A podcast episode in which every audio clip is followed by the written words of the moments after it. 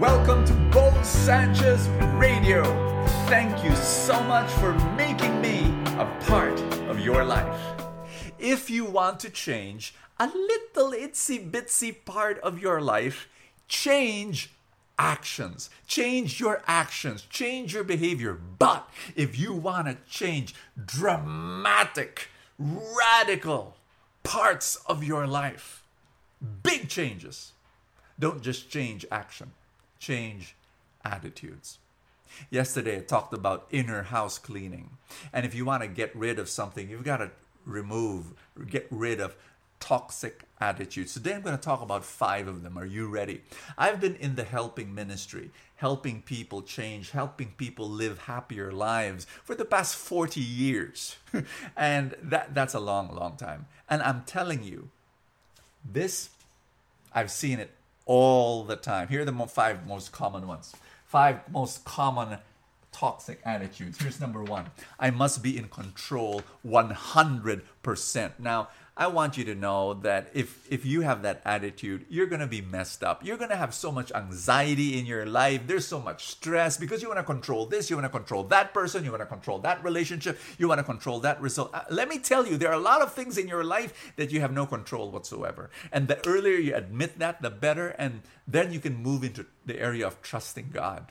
But see, because of our insecurity, because we want everything to be in control, you're, you're going to get messed up. Here's number two toxic attitude is this everyone must like me.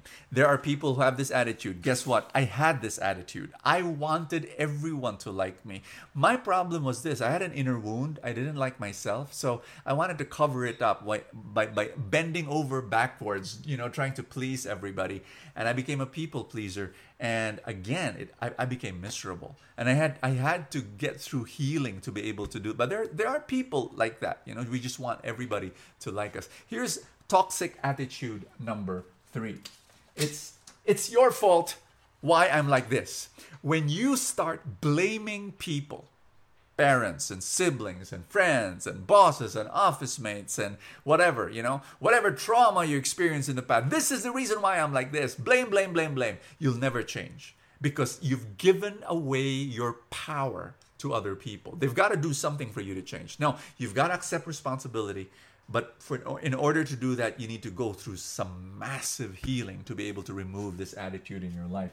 Here's number four toxic attitude is I'm never good enough. You know, when, when you say that about yourself, I'm never good enough, you know, sometimes it's the way you were raised up. Parents were pretty condemning and keep kept on ridiculing you or maybe teachers i don't know you you went through that now Instead of saying, well, I'm like this because of my parents, what you do is you, you move into healing. You say to yourself, yes, I've got some bad experiences, you know, but right now, I want to believe that God created me in his image and likeness. To be able to speak truth into your life. I'm not perfect, but God made me like him.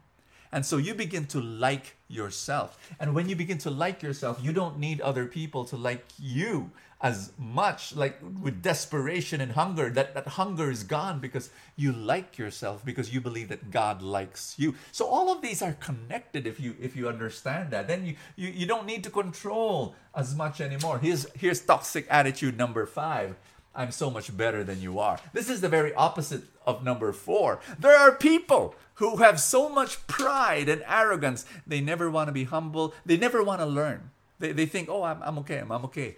And, and, but when you have that attitude, believe you me, you will never experience the joy of being in a happy relationship be no you, you you will be filled with pride and you will be hurting people and breaking the the the relationships and so on my dear friends uh, the gospel for today is John chapter 3, where Jesus says, amazing, he says, As Moses lifted up the serpent, so will the Son of Man be lifted up, and everyone who believes in him will have eternal life. He was referencing to uh, uh, referring to, referencing, ref, referring to a strange story in the book of Numbers in the Old Testament, where the Israelites they were complaining, complaining, complaining in the wilderness, and then and then serpents began to bite them, and they were dying.